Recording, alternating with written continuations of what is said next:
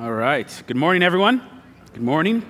Uh, we are in week four of a series called Marriage, Sex, Gospel, and Everything in Between. And today's going to be a little bit different than usual in that it's going to be extremely practical. We're going to spend maybe five minutes actually in the text and then get into um, hopefully an exercise of what the Bible calls chokmah, wisdom, on how to apply some of the Bible's ancient truths to our family life and family structure. If you're new here, usually what we do is we kind of pick a book of the Bible and we work through it verse by verse. That's why I say today is a little bit different.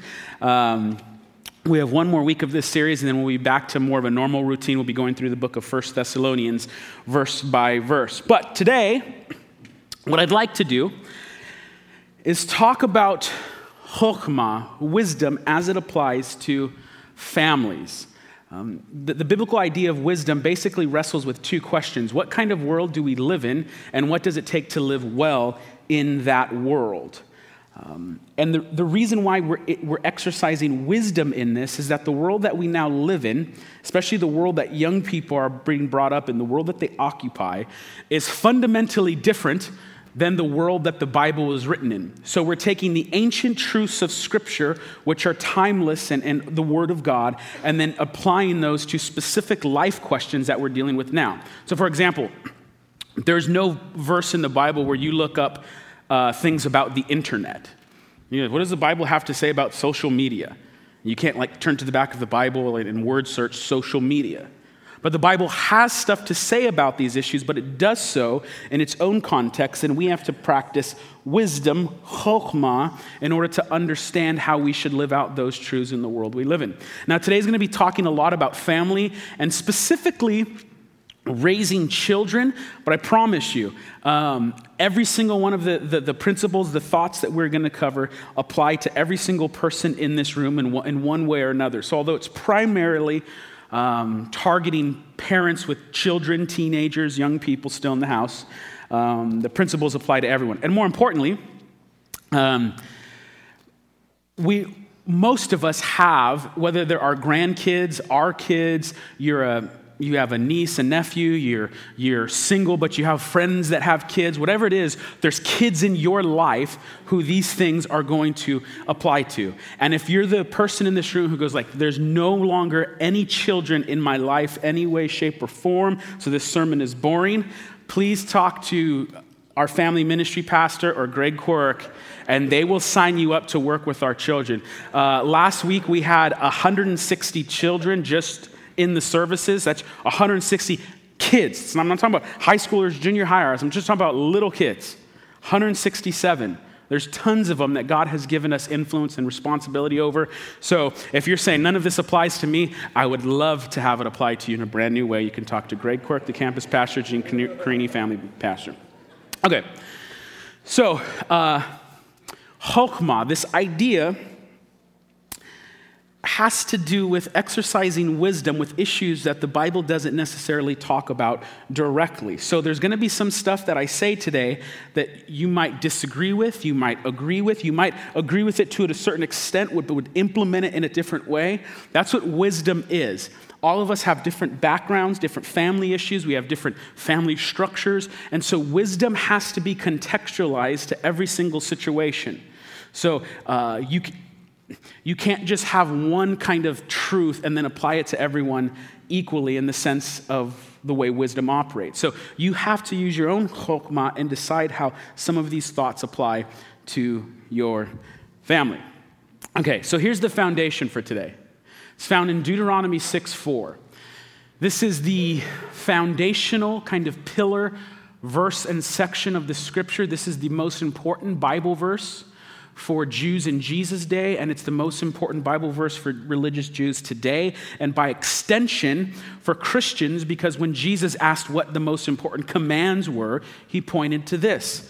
Deuteronomy 6 4, in Hebrew, this verse is called the Shema. Hear, O Israel, the Lord our God, the Lord is one. You shall love the Lord your God with all your heart and with all your soul and with all your might. And these words that I command you today shall be on your heart. In other words, you are to love God with the sum total of your being everything you got. Now, most Christians are familiar with this part of it. This is the greatest, these are the greatest commands to love God. I want you to see what comes right after it, though. Verse 7 you shall teach them the words just spoken diligently to your children. The, law, the, the word spoken, the law of God. You shall teach them diligently to your children, and shall talk of them when you sit in your house, and when you walk by the way, and when you lie down, and when you rise. You shall bind them as a sign on your hand, and they shall be as frontlets between your eyes. You shall write them on the doorpost of your house and on your gates. When are you supposed to talk about God? The law of God, the ways of God. What's this verse getting at? All the time, complete integration into the family structure. So it's not this kind of, you do church on Sundays and that's where your kids learn Bible stories and you rely on the church to do it. It's this idea of the family unit integrating God into every component of the family structure. Now, I'm not saying that it's like it's sin if you're never not talking about God like at home. You can talk about, you know, whatever. But the verse is getting at a concept of complete integration. Now, um, a lot of people today talk about all the reasons why young people are leaving the church for various different reasons. And there's a lot of great ideas, a lot of brilliant people thinking about them. Some people say it's because of this issue, or it's because of science and faith, or it's because of uh, the culture. And, and there's truth to all the reasons that people say. But in my experience, as a youth pastor and now working um, with young people in ministry in various different avenues,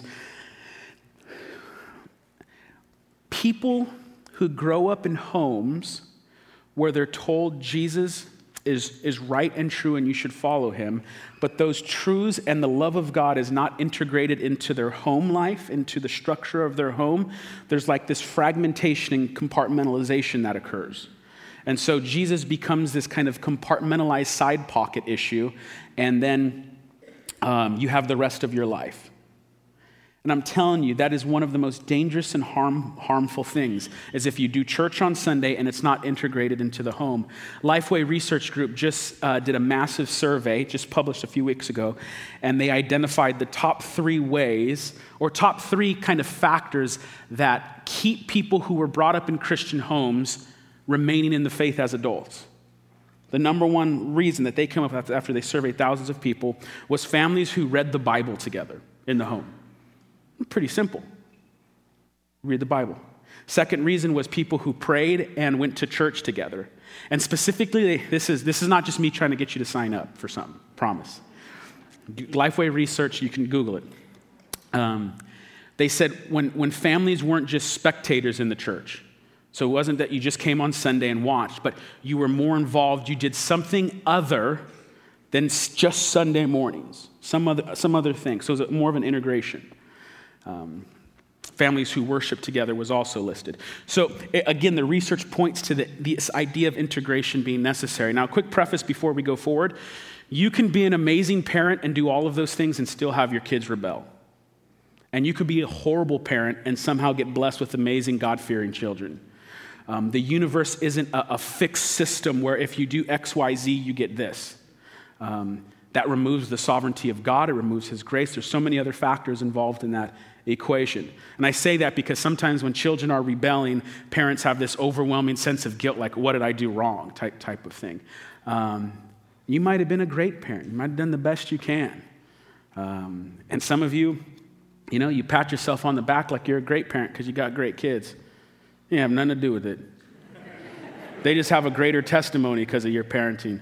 Yeah, like Kevin, Kevin Kurzenay, man. Now, Kevin Kurzenay was raised well. He's raised well.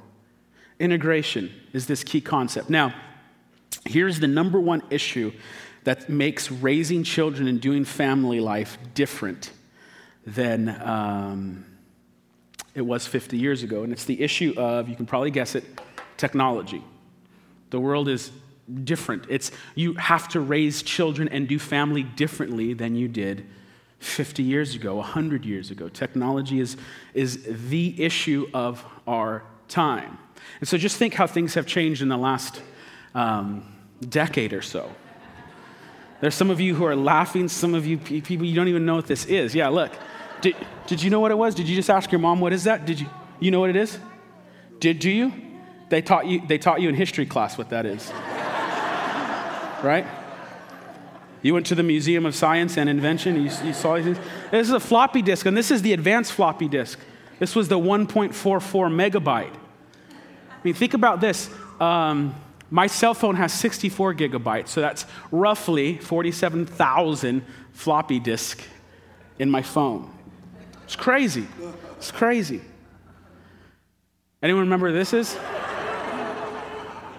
Who had one of these?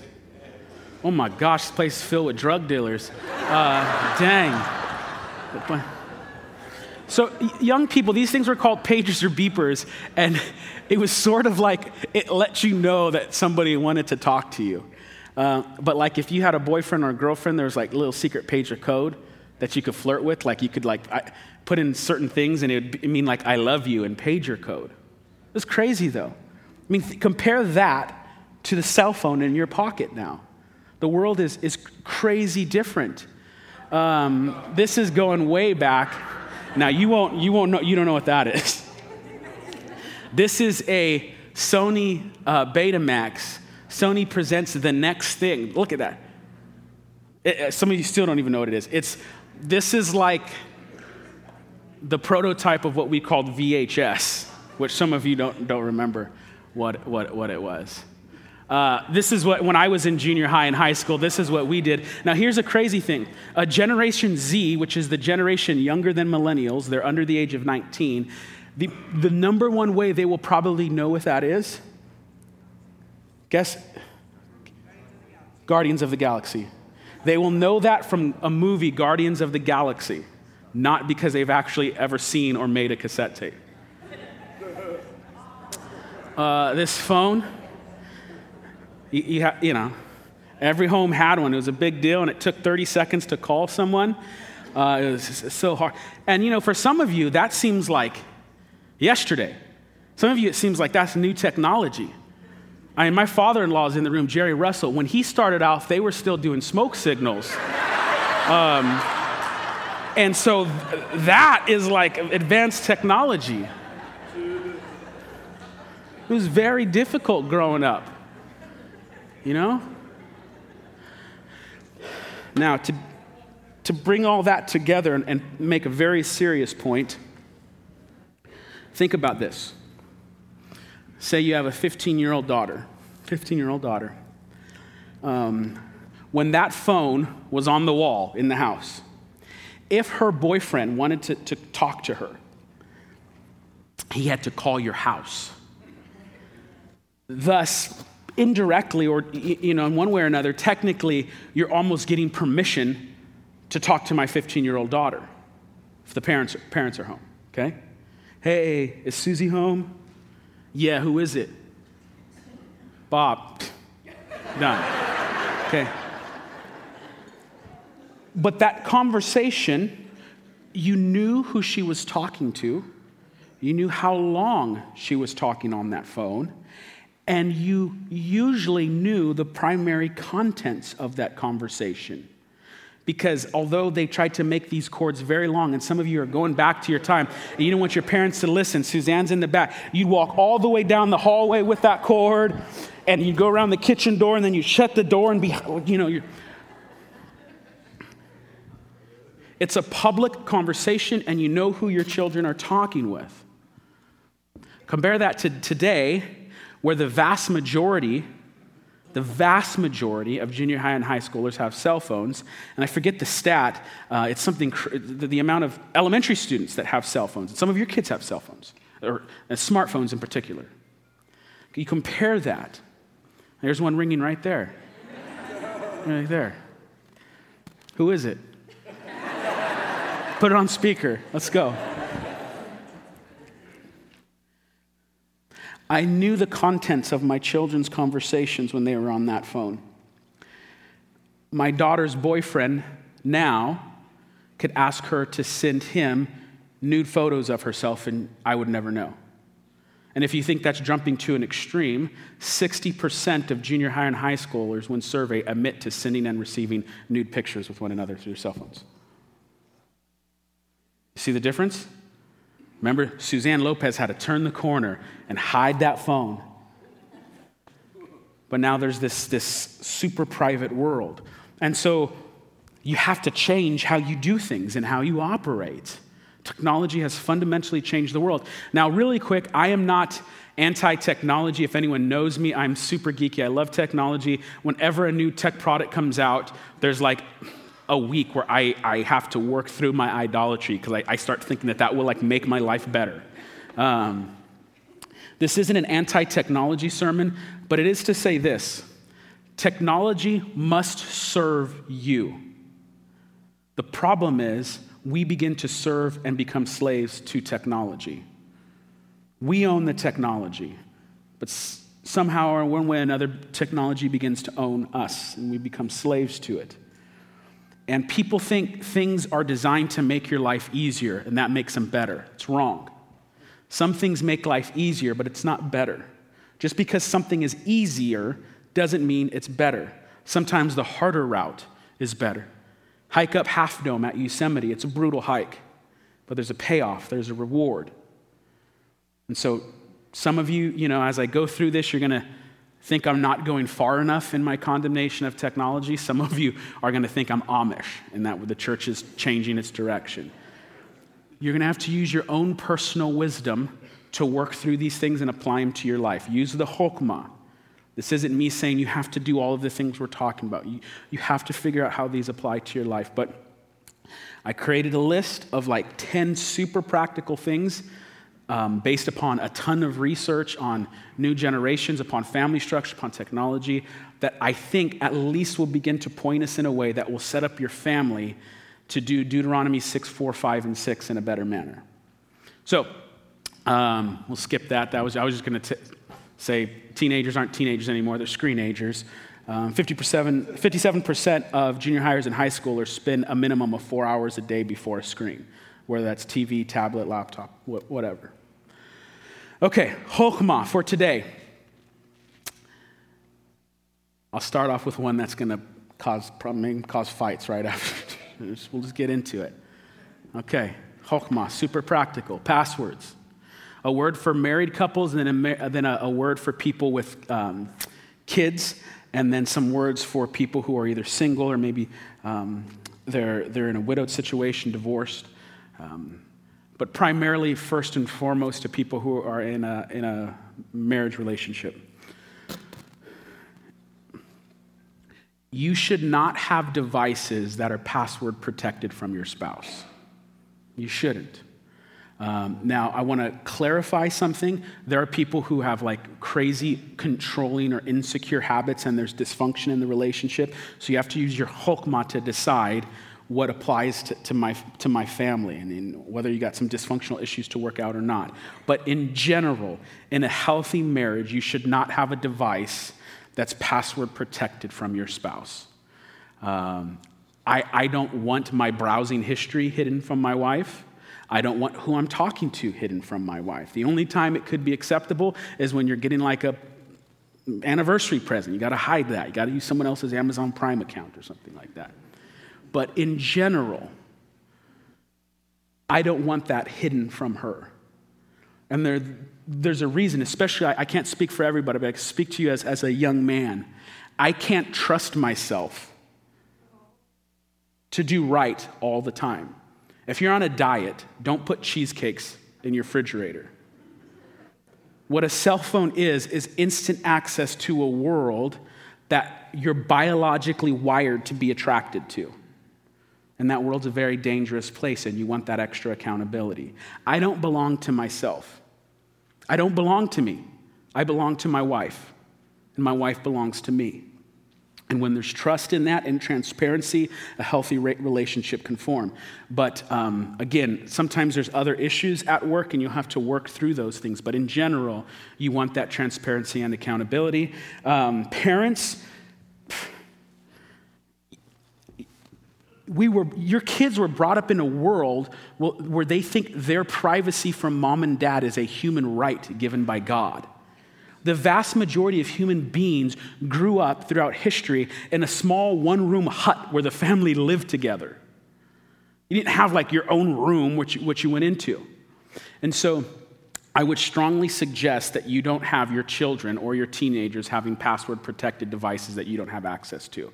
Now, this is where you need to use wisdom because if you've never done any of this and you go into like your 17 year old's room and just be like, it's gonna explosion, never come back to church. You have to use wisdom and build up how you do these things. But especially if you have young children, start putting those, those practices into play right now.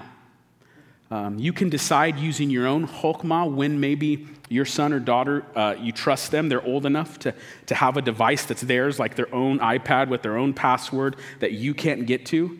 Uh, for some of you, you can say, hey, when you get into high school, you can do that. Or for some of you, it may be a different age. I'm not here to necessarily say what's the right age. I can tell you, as me personally, there's no way before high school that's happening and probably no way to your 30th birthday either. Um, but uh, use wisdom. Use wisdom. Uh, if you don't have kids and you're in a situation where you're single, whether it's because um, you haven't found the right person, divorce, um, you've lost a spouse, find someone in your life that you can give access to that to. Especially if you're a man. Especially if you're a man. I can't speak for everyone, I can speak for dudes. Um, you need that, that accountability and transparency. Uh, two, uh, have hard talks with your children before you think they need to have the hard talk. So back in the day, they called like the, you know, have you had the talk of the birds and the bees yet? Uh, which I don't know why you'd call it the birds. And it doesn't make any sense to me. Um, I'm sure there's a reason behind it. But have that talk before you think you need to. And this is the reason why. There is a person that your child will go to to answer whatever questions they might have, whatever they're curious about. There is a question and answer machine that they run to. And the second your child has any curiosity about any difficult issue, they go to Google and they insert the question. And you do not want your eight year old getting their answers to life's most difficult questions and ethical issues from Google. So you have to have them early you have to have them earlier than you think because they're wondering and being curious about those questions before you did when you were in high school or junior high. Because the world's a different exp- place. They're exposed to things earlier on.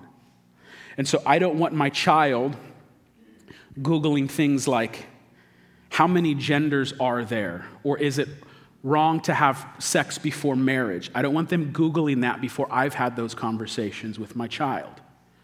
That's going to be uncomfortable because those conversations got to happen earlier than later. Have those hard talks early, sooner, later. Don't let Google be mom and dad.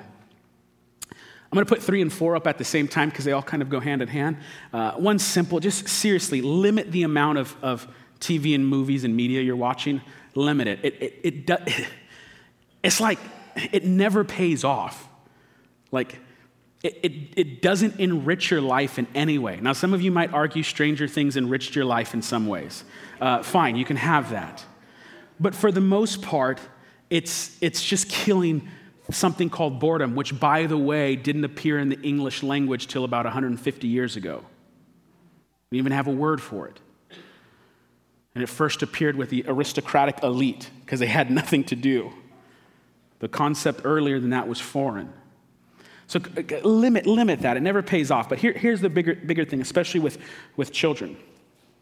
Um, we are biologically wired to be attracted to, to moving objects and bright colors that stand in contrast to their background. So if you, um, like, watch. Look, look over there. I'm going to do it on both sides. Immediately, your eye is drawn to the bright green thing. Look at over here for those of you who are over there bright green thing on. You, you just notice it pops. So we're, we're, like moths with lights. Anything that's bright and fast moving, I mean, fast moving, we're driven to that. Um, if you see a beautiful blue jay with the green forest behind it fly and the blueness just pops, you go, oh my gosh, that's beautiful. What screens and especially um, tablets and, and the games young kids are playing, it's, it's sensory overload. It's like bright colors and, and fast movement nonstop, one thing after another. And it has to pick up the pace. Have you noticed just in the last 10 years, some of you might uh, know from the last 40, 50 years, but remember like movies 40 or 50 years ago, like a, a, scene, a dialogue scene, like the camera shot would be on one person for like an entire minute. And they go to another person for an entire minute. Now, when a young person tries to watch a movie that's old, like in 15 minutes, they're going, Mom, this is so boring. Now we have to have more camera angles, more movement. Um, the colors have to be, they're, they're, more unnatural. The effects make things, the, the color saturation is brighter, everything pops more. And so, in and of itself, there's nothing wrong with that. Again, we're biologically wired to follow that things. But here's the problem you do that to children in the early development, de- de- ah, I can't say it, developmental stages. I played too many uh, iPad games when I was little. They go into a trance. And I'm serious. They go into a trance. Have you ever put a Pixar movie on for a two or three year old? Baby, baby girl, hey. I mean, you could sometimes walk in front of the TV with a, with a three year old. And they're, they're biologically, that's the way we're, we're made. There's nothing wrong in and of itself. But you have to limit that seriously because it's, it's hurting their, the, the way they develop. Their cognitive development is being hindered. We, we talk about, you know, every, every grandparent does this. Uh, every parent with a little kid. We all trip out on how fast little kids can figure out iPhones or, or smartphones or tablets, right? It's like, this, this kid's two and a half. Oh my gosh, look at, he knows how to swipe through the pictures and select the video. And we get all amazed. That's easy. They have a flat surface at which they're moving their finger on. How do they know where to click next? The operating systems are beautiful. There's a box that appears and it's bright green all around it. You don't have to read click me to know that that's the place where you click. They are designed to be the most simplest thing to work on the planet. You know it's far more difficult than a, a two year old swiping through pictures?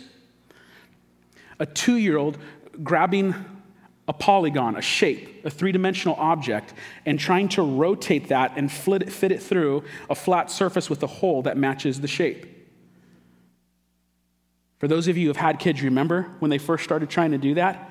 They're having to rotate dimensionality, trying to figure out how to put that in. You know what's harder than swiping? Stacking blocks. On an iPad, I can get my, my daughter, she's three and a half, there's a virtual guitar, virtual piano. She could play it and strum and stuff, make music. And we go, oh my, look at you're making music. It's so awesome. It's like she's pressing a button and there's a response. Of, of course they're going to do that. That's why I do it. It's fun. You know, it would be better for her little brain, not a virtual guitar, but take your four year old and begin to get them a little guitar. Do you know what they have to do just to play a chord? The, the, the mental memory, the muscle memory, the muscle built in their fingers, the rotating of their hands to do chords, the calluses they will build on their little fingers. Do you know how much brain power is being used by a kid playing a guitar compared to hitting an iPad? It's, it's, it's a world of difference. So, again, here's my point don't, it's not saying don't let your kids watch cartoons or let them ever play with a tablet, but limit it. Seriously limit it. It's better for them. It's way harder on you. Way harder on you. You know why? I know this. This is my phase of life.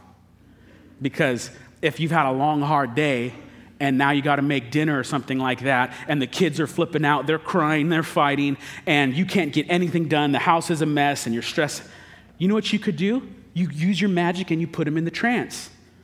Here, Pixar, boom. They stop crying. And your life is easier. Wage war on that in your home. Use it when you have to. But don't let it become, do not let technology do the hard work mom and dads were designed to do. And that's very difficult. I get it. Use it in emergency situations. You, you, know, tell yourself only, you know, some of you can do that really well. Some of you probably use, need to use wisdom and, and actually like get timers and say, I'm only allowing my kids to watch X amount of minutes on a digital screen a day or a week or a month. Okay? So all of that stuff, laptops, media, tablets. Uh, conversation, there's a new book, uh, not a new book, There's a book written a while ago by Sherry Turkle. It's called Reclaiming Conversation. Basically, she did a bunch of research and came up with this. Before any real meaningful conversation can take up between human beings, on average, it takes seven minutes of them just chit chatting before they could enter into that conversation. And you kind of know that intuitively, right? Like, like whenever you're going to talk about something serious, you go to someone's house or whatever, and it's like you talk about weather and baseball or whatever it may be. And then it usually takes about seven to 10 minutes before you actually engage in real meaningful conversation. Guess what interrupts that seven minute cycle all the time? What's in your pocket? You're receiving notifications, you're receiving text messages, emails, you're getting alerted, depending upon how you have your notifications set up. I just got more likes on Instagram. This is great. But every time you do that, the research shows that you somewhat disengage from that conversation and you pull back that seven minute timer. And so, parents, especially with your children, if you're trying to have a meaningful conversation with them, you have to turn off the devices. You have to. Now, again, some of you haven't built those habits yet up. So if you go home right now and be like, whenever we talk, you turn the phones off that, that you might have to be using Pixar in 20 minutes. Um, you need to use wisdom on how to apply this. One of a, a cheap trick you can do is on long road trips. Say it's a five hour drive. Okay, for the last hour, you can use your devices, last two hours, but for the first two hours, no, no devices. Nobody hiding away with their own headphones, isolated in their own world, divorced from the family.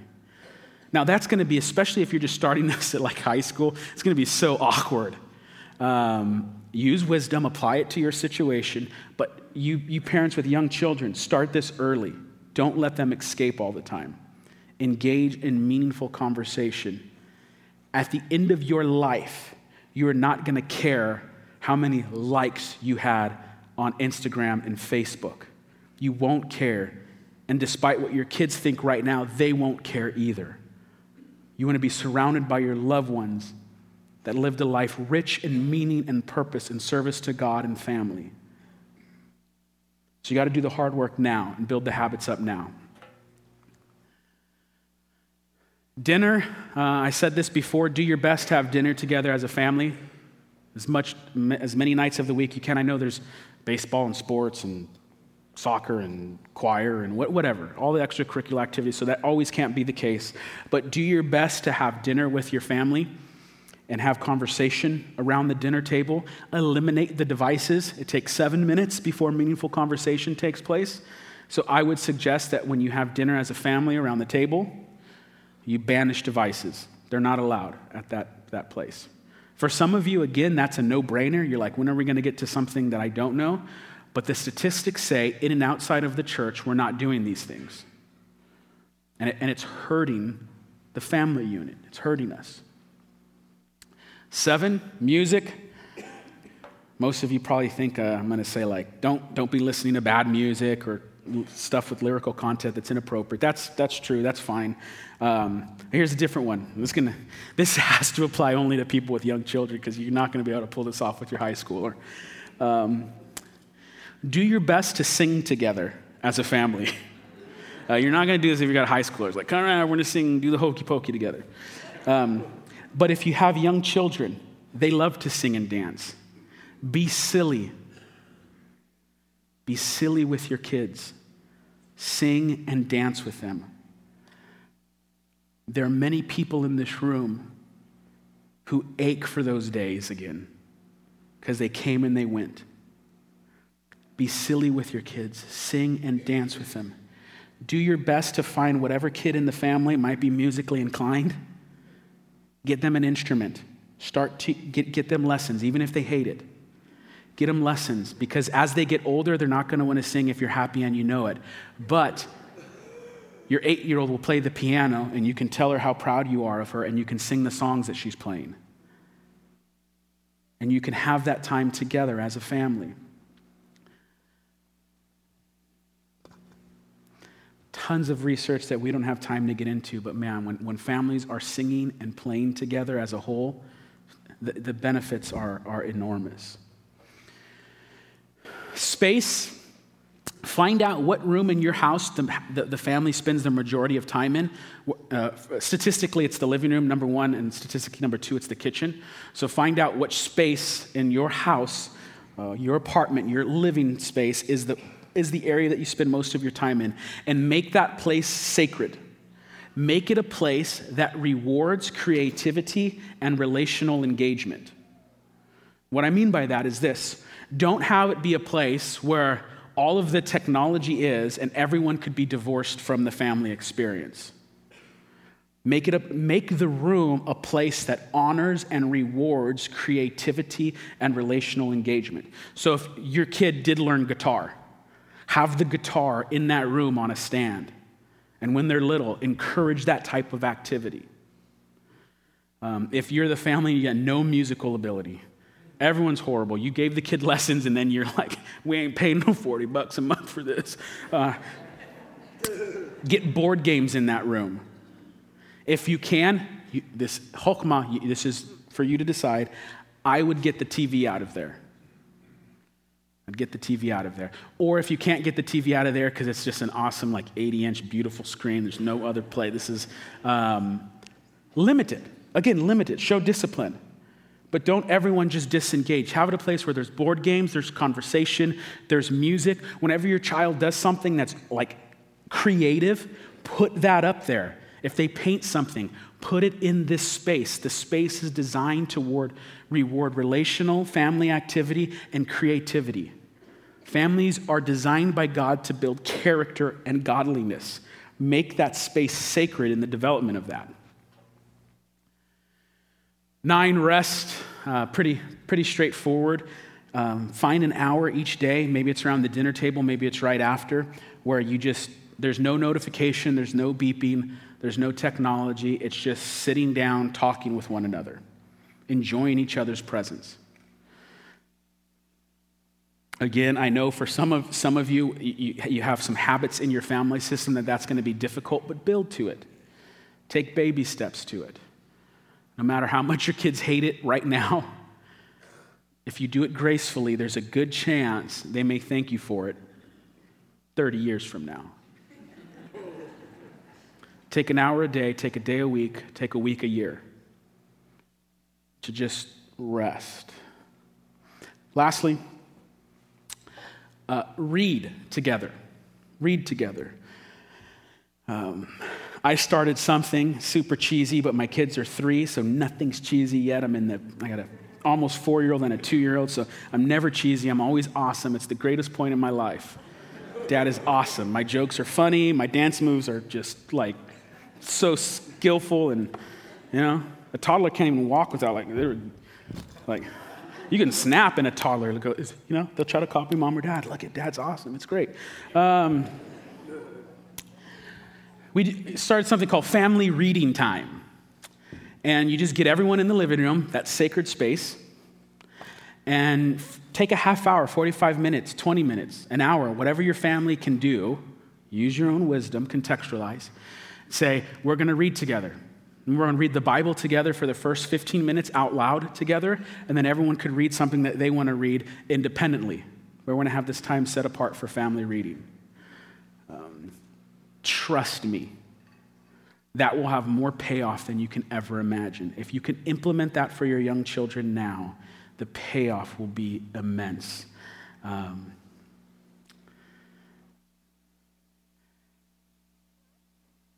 not only for spiritual reasons, but just the, the research is clear. When we can get our children reading, it, it sets them up to, to flourish in the world they're going to enter into. So, okay, uh, use your own wisdom.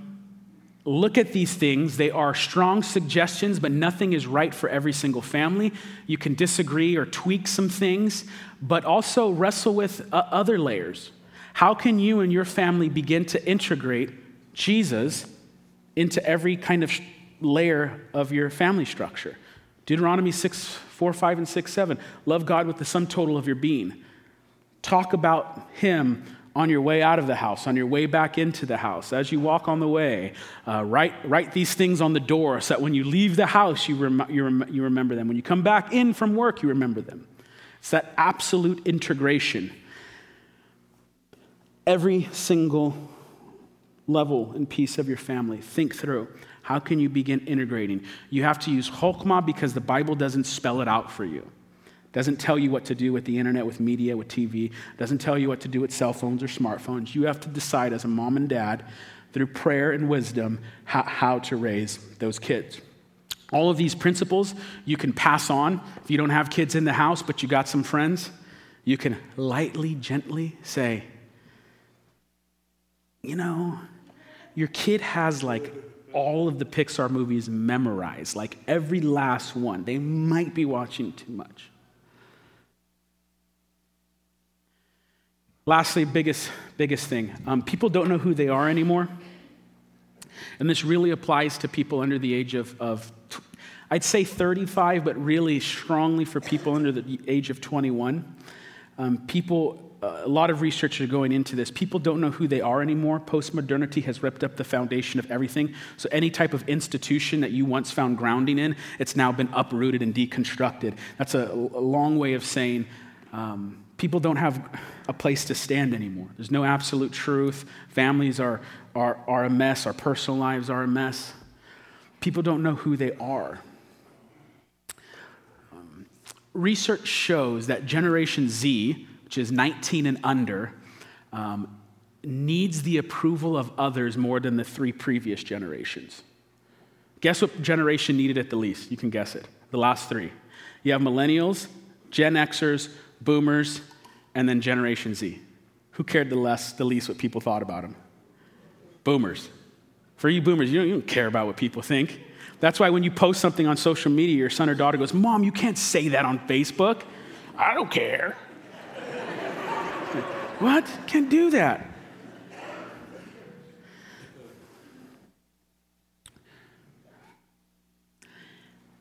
This is true of every generation, but especially you young people. It will be very difficult for you to be a Christian in a world that you seek approval from. Jesus says they will hate you because they always hated me. When you'd rather be liked by the world than found faithful to Jesus, it will be very difficult to you for you to remain a Christian. Be very difficult. So you have to, as parents and young people, start forming your identity in Jesus. You don't need the world's approval because you've already been accepted. You don't need new things to buy because you've already been bought with blood. You don't need more likes or retweets because you're loved right now in the present. And Christ took it to a cross to prove it, to pay it in full and your world and what you think about yourself has to be formed by the truth of the gospel. Otherwise, you can do all the principles in the world and you'll get eaten alive. You could do steps one through 10 perfectly and you'll get eaten alive. You have to instill an identity in Christ in yourself and your kids and your grandkids and your loved ones. You have to remind them of gospel truth again and again and again and again. So, the challenge is this pick a couple things that you could integrate into your family life. Don't be anti technology, just have technology serve you, not the other way around. There's other things that we can talk about. There's ideas that you have that aren't on that list. Do them, talk about them, wrestle with them. But let's start making habits that set up our families for flourishing and, and having identities built on Christ. You get any bright ideas that's like super cool, that you're like, Isaac, on your list, you should have dropped seven and included this, email me. I'd love, I'd lo- love to hear it. I'm going to pray. We're going to enter into a time of worship. Uh, we do this together not only as family, but as, as church family. The corporate people of God singing to Jesus, the King. And that's a powerful activity. Father God, uh, we thank you for this day. We thank you for our loved ones. Um, I pray that this church would start being different in our habits and how, and how we do things. And um, a lot of tough challenges. I, I, I'm like the biggest hypocrite when it comes to this stuff, man. I can glue myself, Lord. You know, I can waste away in front of an iPad for hours and hours on end. Um, so give us, give us wisdom on how to interact with technology. Give us wisdom how to do family life. Most importantly, we want to love you. We want to serve you. So teach us how to do that, Lord. We give you praise on this day. We thank you for this and all the blessings you've brought our way. In Jesus' name, amen.